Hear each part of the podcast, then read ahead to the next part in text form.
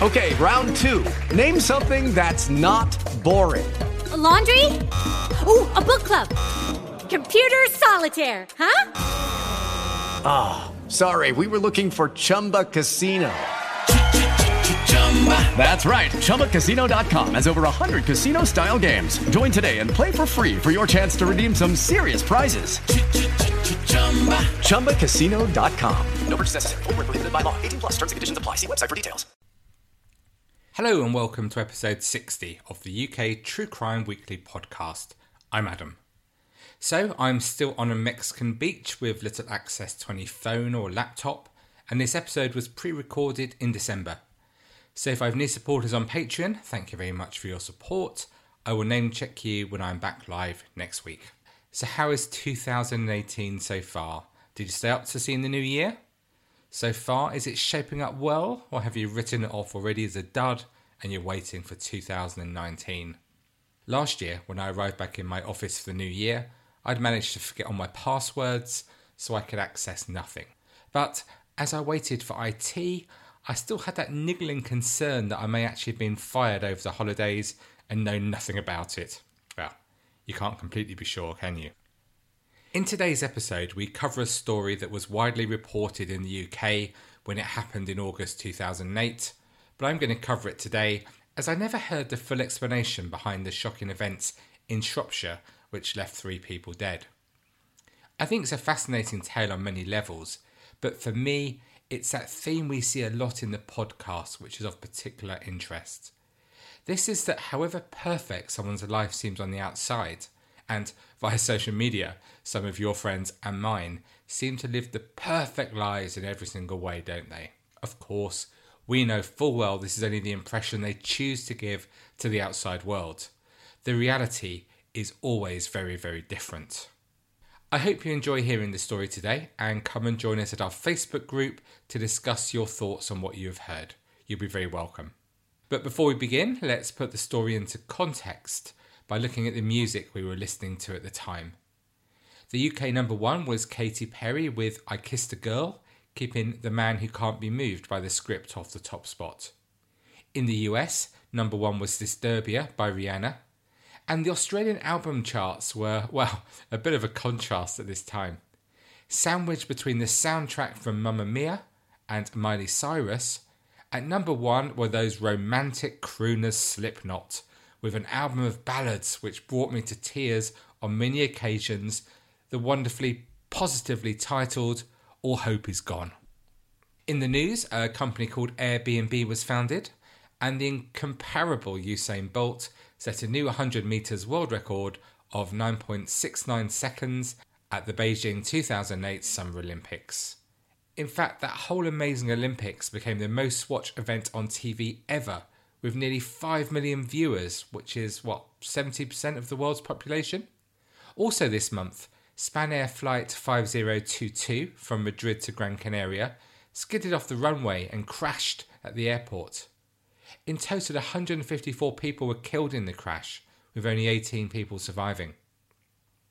In August 2008, 50 year old Chris Foster appeared to live a charmed life. A multimillionaire and successful businessman who lived in a sprawling farmhouse, Osbaston House, in Maesbrook, Shropshire, on the English Welsh border. He lived with his 49 year old wife Jill and 15 year old horse mad daughter Kirsty. He and his wife had plenty of friends, they were well known in the local community, and life was good. Chris could never settle and hated doing nothing. Not something that I could ever say about me. When he was at home, despite having a housekeeper, he was always cleaning or fixing something in his three story mansion or on his 16 acres of land. The family owned four much loved dogs, five horses, and Jill even kept doves.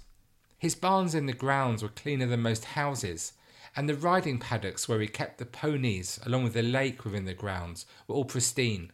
This didn't come cheaply, and Chris had spent well over £50,000 landscaping the grounds of his property. Inside the house was impressive to any visitor, and this was thought to have cost upwards of a quarter of a million pounds to furnish, including many antiques. Friends enjoyed visiting the house, with many saying that there was something about going to the place that was just genuinely nice, You know how it is in some places, some houses you go to, you just feel welcome straight away, don't you? Whereas others, less so. Well, maybe that's just me, of course. But there was a genuine warm welcome from both of them, but especially Jill. She was so popular. She was bubbly, always smiling, and always interested in your life.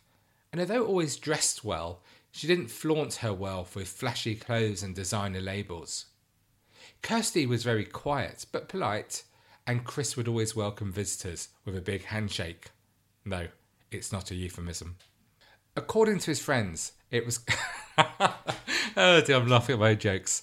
According to his friends, it was clear that Chris Foster adored his family in a very ordinary way. The three did a lot together, and Chris was forever seen laughing and joking and cuddling them while watching TV or out at events. But when Jill and Chris had met and married 21 years before, this wasn't the life she signed up to. Chris's dad had sold mattresses door to door in Blackpool, which was a tough gig. And Chris's first job after school was an apprentice electrician, but he'd always coveted a big house and a grand lifestyle. And it was a classic eureka moment that meant that Chris and Jill were able to upgrade from their first home, a pretty standard suburban new build in Wolverhampton, to their beautiful country house in Shropshire. The turning point was the Piper Alpha oil platform explosion, which killed 167 men. Do you remember that event? Chris seized the moment, seeing this as a tremendous opportunity. He saw the Piper Alpha platform in flames, and this inspired him to invent and patent a new chemical formula for oil rig insulation. At the time, he was selling pizza boxes as an alternative and cheap form of insulation when the inspiration struck him that would change his life. He was riveted by the television pictures of the oil disaster, which lasted many days, and this led him to invent a kind of insulation that could protect the valves from being destroyed in the event of fire. Understandably, his future customers, the big oil companies, wanted proof that his invention worked, but to do the testing, Chris knew this was going to cost a lot of money. So Chris took a huge risk and he mortgaged his house for £5,000 worth of gas to fuel a demonstration. His mum Enid recalls the day that he was standing there with his fingers crossed while the test fire was blazing. He knew that when the fire died down, if the material had protected the valves, that was it. And hurrah for him, it worked. Almost immediately, this made Chris a lot of money. His mum continued, After that, he was making money hand over fist. He'd so much that he didn't know what to do with it. Foster named his invention Ulvashield. Whereas other oil rig insulations burst into flames, Ulvashield just formed a safe, crisp shell, and the big oil companies rocked by the Piper Alpha disaster were keen to buy the product, and Chris started to make a lot of money. Now, personally, I remember how making the first £20 million changed my lifestyle, and it was the same for Chris. He started to dress well, the family went on lovely holidays, and then there were the cars. Chris had always loved cars, and he bought a fleet of them for him and Jill. Two Porsches, an Aston Martin, a Ferrari, a Bentley, a 4x4 for his wife with the license plate Jill 40, and a tractor for the mansion, Osbaston House. Even the house purchase summed up how Chris lived his life then and used his money quickly. His wife Jill had been shopping in Sainsbury's on a Thursday and she picked up the Shropshire Life magazine. In it, there was a house she fell in love with. Not hanging around, they visited the next morning to view the property, and Chris put in an offer that very same day. They bought it for £1 million in cash. But money brings other effects to relationships as well. Along with the mansion and the cars, there were the affairs. Foster had at least eight mistresses, according to Jill's sister. He had a big thing about blondes, she later told the Sunday People newspaper. Jill knew all about his affairs. There were lots of women on the scene, but she played the dutiful wife and she kept quiet. He wasn't a good looking guy, but his money did the talking. He was always flashing the cash. It seemed to give him confidence. Chris started mixing in higher social circles. As one friend put it, to come second place wasn't Chris's style. He had to be up there with the winners. Guns and shooting were central to his life as a country gent. He joined the local gun club and he'd shoot up to four days a week 300, 400, 500 birds, said a fellow member. He loved shooting. At up to £4,000 a day, it wasn't a cheap hobby. He ordered custom made shotguns from Purdey and Beretta that cost £70,000 and £35,000. One year, he spent upwards of £80,000 just on shooting. They were killing machines, but beautifully crafted, said a friend. Chris always said they were an investment, that if anything happened to him, they were Jill's insurance policy. Chris kept guns all over the house, and his targets included Jill's doves when they got into the garage and left droppings on his cars. He also, incredibly, shot Kirsty's pet Labrador when it worried sheep, and the angry farmer threatened to shoot it himself. As you know, I love animals, and thanks to my wife, we have a, a large number of them. But how could you shoot your own dog? I just don't get it. Kirsty was, of course, very upset, and his friends were shocked that he hadn't given the dog away or at least let a vet put it down humanely. But they described him as like Jekyll and Hyde. He was very charming, attentive, and attractive, but he could also be headstrong and impulsive. And when in one of his moods, Jill would steer well clear of him. On Monday, August the 25th, 2008, John, Jill, and Kirsty attended a clay pigeon shoot followed by a barbecue at a neighbour's house a mile up the road. Chris had drunk heavily, but he'd been in a great mood all day. It was just his sort of day, and the family left together to go home at about 8:30 p.m. When they got back from the barbecue, 15-year-old Kirsty went up to her bedroom, where she exchanged innocent internet and text messages with a 16-year-old friend. For three hours, Kirsty chatted happily about typical teenage issues boyfriends, school friends, and what was on TV. The pair chatted about Kirsty's recent breakup with her boyfriend and an argument with a girl at school before Kirsty abruptly went offline. The friend said, At 11:33 p.m., Kirsty sent a text explaining, "Sorry, dad turned off the internet. Kiss kiss kiss." The friends continued their text messaging conversation, with Kirsty saying that she was watching the comedy Family Guy on TV and could not get back online because her dad was too close and wanted her to go to bed.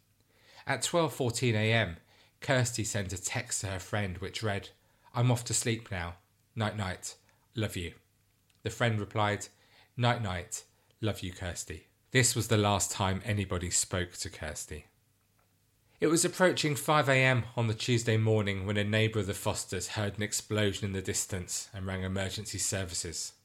Firefighters and then police rushed to the property and found it ablaze.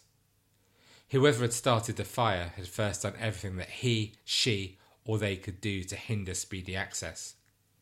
A horse box with its tyres deflated had been parked outside the estate's electronically controlled gates, and lifting gear had to be brought in to remove it. The fire brigade then drove to the burning house and outbuildings, only to find that the front door had been boarded up from the inside and so had ground floor windows. They could also see that the house, stable block, and garage had been burning for some time. It seemed likely that the fire consuming the large L shaped house had been started at several different points. Tragically, it was soon confirmed that this was no accident and that the three members of the Foster family had died in the fire. In the days that followed, the details of what happened at Osbaston House became clear. It emerged that the fire had been deliberately started by Chris Foster. He'd shot dead his wife, Jill, and also shot his 15 year old daughter, Kirsty, shooting them both in the head. He then shot the family's horses and dogs, with CCTV showing him walking from the stables with a gun, going about his task calmly, before setting fire to his home using 200 gallons of oil. Finally, as the fire took hold, he climbed the stairs of his house to end his own life beside Jill on their bed. Such was the intensity of the blaze, it took police six days to find the three bodies. Chris's last moments were captured by the CCTV cameras he'd ironically set up to protect his own family. It shows him approaching the kennels and stable block at 3:10 a.m. with a rifle with a silencer and a lamp attached to illuminate the target. Having shot Jill and Kirsty, he shot the horses and set fire to the stables. He then put the dogs in their kennels and killed them too. He then dragged the carcasses to the stables. Dominic Black, the first forensics officer to enter the house, was deeply disturbed by what he saw. He said, He shot the dogs in the head, he shot the horses in the head, and he shot the wife in the head. There's no distinction, is there? It indicates he classes them all the same. Police found Chris and Jill's bodies by accident while taking pictures. Black says, I stepped on something spongy by the fireplace, which turned out to be their bodies. They were revealed to have fallen through the burned floor from above while still entwined, suggesting that Chris had set the fires and then climbed the stairs to end up with Jill on the bed. The coroner recorded that Foster had died as a result of smoke inhalation, but a loaded rifle was recovered near his body. Whether or not he intended to turn the gun on himself is uncertain. The position of his body suggested to his mum Enid and some others that his motive was one of love trying to protect Jill. But I don't think many others felt like that. Certainly, forensics officer Dominic Black and Jill's sister, Anne Giddings, found the whole act evil. They especially mourned his decision to kill his daughter, Kirsty. I think that what Chris Foster did was the most despicable thing I've ever had to deal with, says Black.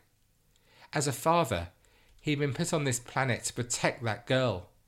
She was in her own home, in her own bedroom, with her own parents. The safest place in the world for anybody, and he takes her life.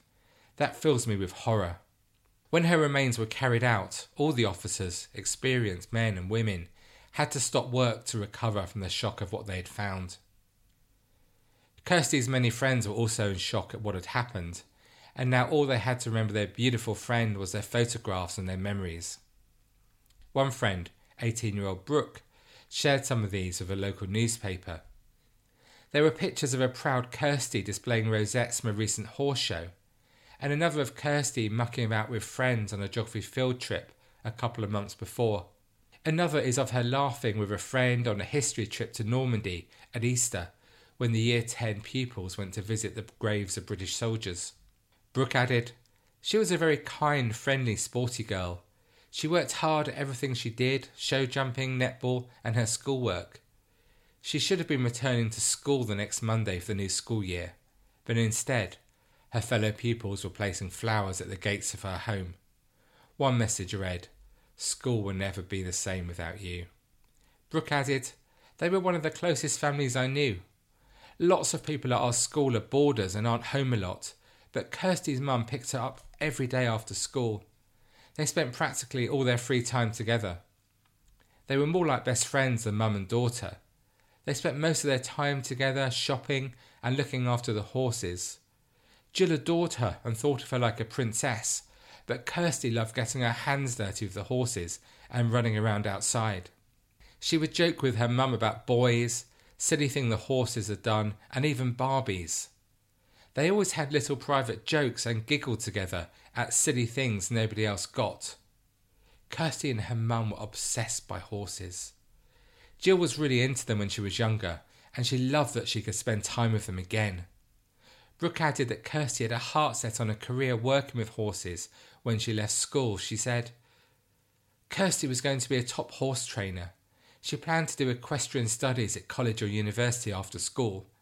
She wanted to stay around Shropshire so she could work near her beloved mum. I can't believe that that will never happen for her now. So, just why had Christopher Foster murdered his family?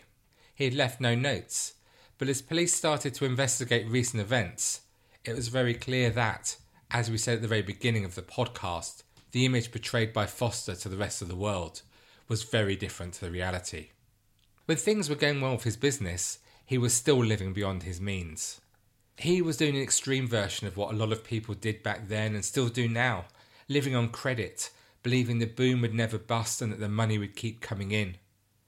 His accountant said he never planned on what things would be like when he was 65 or 70. It was always, what can I do? What can I have right now? And then his business started to go wrong. In 2003, Foster contracted a supplier, DRC, to exclusively manufacture his product Ulva Shield. But by 2005, his liabilities were 2.8 million higher than his assets due to his excessive spending. In desperation, Foster found and sourced a Californian supplier, who could manufacture Ulvashield cheaper. But DRC clearly wasn't happy as it found itself lumbered with a warehouse full of Ulvashield it couldn't sell because it was patented to Foster. DRC sued Foster and won. At court, Foster received a real beating when on February the 28th, 2008, Lord Justice Rimer said that Foster was, I quote, bereft of the basic instincts of commercial morality. He was not to be trusted. Wow, that's a quote, isn't it? This was disaster for Foster. DRC took control of the Ulvashield patent, and under DRC's less flashy stewardship, the product has become a huge deal in the oil rig world, supplying to Exxon, BP, Shell, and 39 other giants and making huge profits. Foster, meanwhile, suddenly found he had nothing to do but stay home and look after the horses and his estate. There were other financial dark clouds lurking for Foster due to his poor business practices, including issues with your friend and mine, the delightful HMRC. Ah, how we love those guys. As his debts mounted, his business practices became even more questionable. Foster had always boasted that thanks to his brilliant accountant, he'd moved so much of his money offshore that he didn't have to pay taxes like ordinary people. But all that started to unwind in a spiral of debt. His accountant actually shopped him to HMRC for unpaid taxes. One version is that the accountant fixed Foster's tax planning, but Foster refused to pay him for it. Another story is they fell out over a large property deal in Cyprus. But whatever the reason, this led an increasingly desperate Foster into shady business dealings that led to threats, accusations of blackmail and betrayal, and a level of paranoia that led him to keep a handgun in his car. This greatly worried one friend from Wolverhampton who said, I didn't think Christ he's become a gangster, but there must have been some reason why he had a gun in his car. He must have made enemies that he thought would do a hit on him. As Foster's worries and fears grew, he installed high electric gates and told his cleaner to refuse entry to anyone who was not known to him. His brother, Andrew, alleges that police knew that Chris Foster had made threats to kill his accountant. He said that Chris had also made threats to kill other business associates, although it's not clear how much truth there is in these allegations from his brother.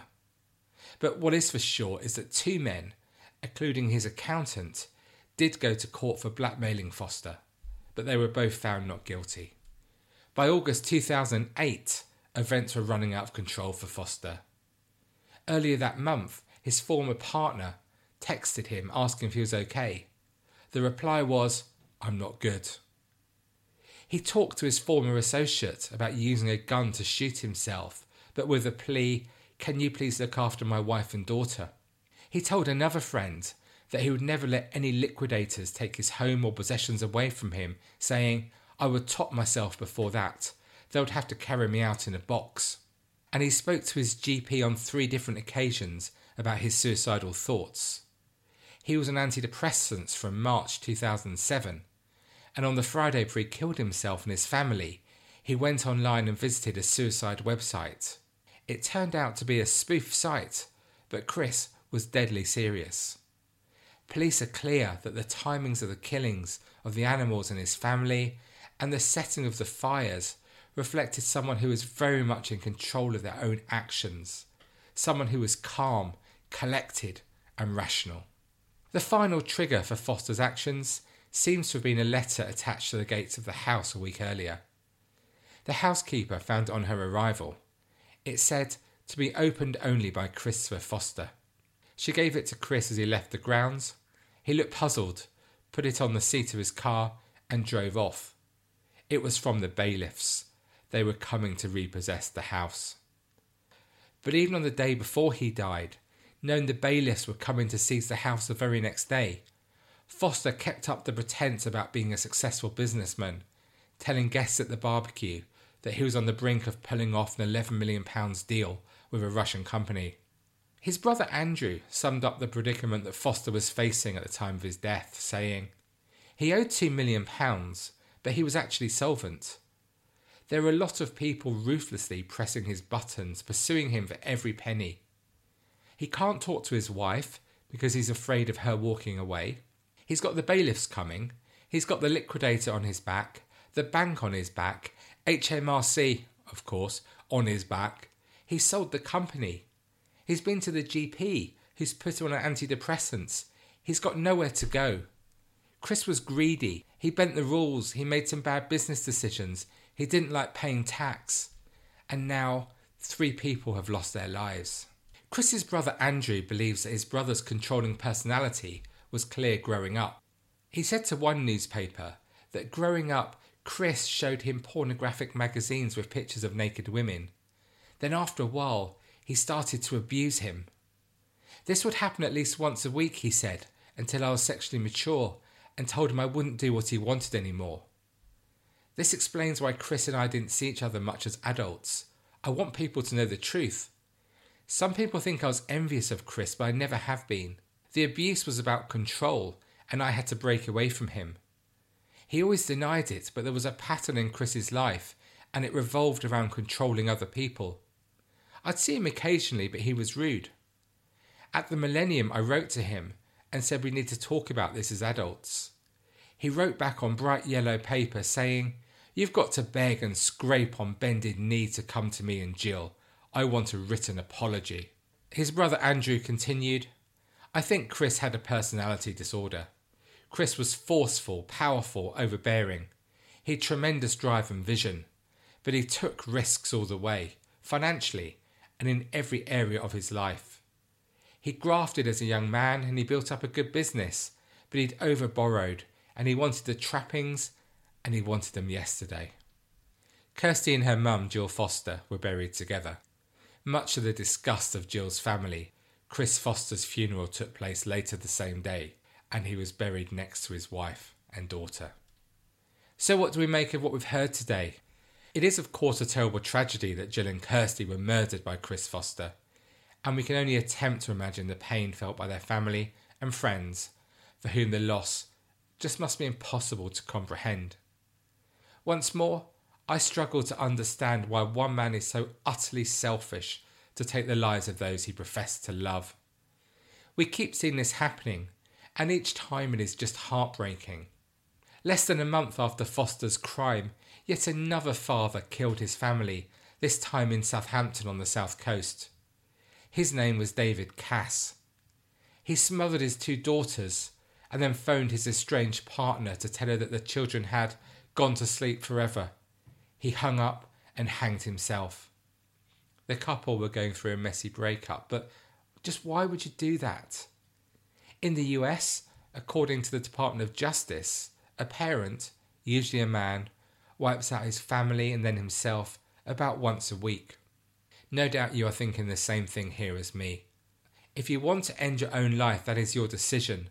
But please, please give those you supposedly love the opportunity to make their own decisions. In the end, Chris Foster showed himself to be a weak, selfish, and self centered man. Not strong enough to accept his mistakes, he felt that he could not live with losing his money and the lifestyle this brought him.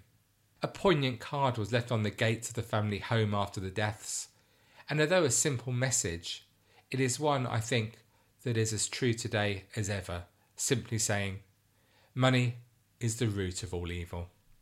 I hope you've enjoyed this episode of the UK True Crime Weekly podcast. Please join our Facebook group where we talk about all aspects of UK true crime. And if you'd like to support the show in 2018, please do so at patreon.com where you can listen to 10 full length bonus episodes, with number 11 coming this week, along, of course, with other exclusive content, all for less than a dodgy pint of lager a month. Three pounds, less than three pounds a month. Patreon.com slash UK True Crime. It's just left for me to wish you again a happy new year, and I look forward to speaking with you next week. Until then, cheerio. Okay, round two. Name something that's not boring. A laundry? Ooh, a book club. Computer solitaire, huh? Ah, oh, sorry, we were looking for Chumba Casino. That's right. ChumbaCasino.com has over 100 casino style games. Join today and play for free for your chance to redeem some serious prizes. ChumbaCasino.com. No purchase necessary. Full prohibited by law. 18 plus terms and conditions apply. See website for details. With LinkedIn Jobs, we tap into a network of more than a billion professionals to help you find quality professionals quickly and easily for any role you need. Marketing wizards? Found them. Software engineers? Found. That project manager I could never seem to hire? And found. LinkedIn Jobs quickly matches your roles with candidates with the right skills and experience. In fact, 86% of small businesses get a qualified candidate within 24 hours. Post your first job for free and get started at linkedin.com slash spoken. That's linkedin.com slash spoken. Terms and conditions apply.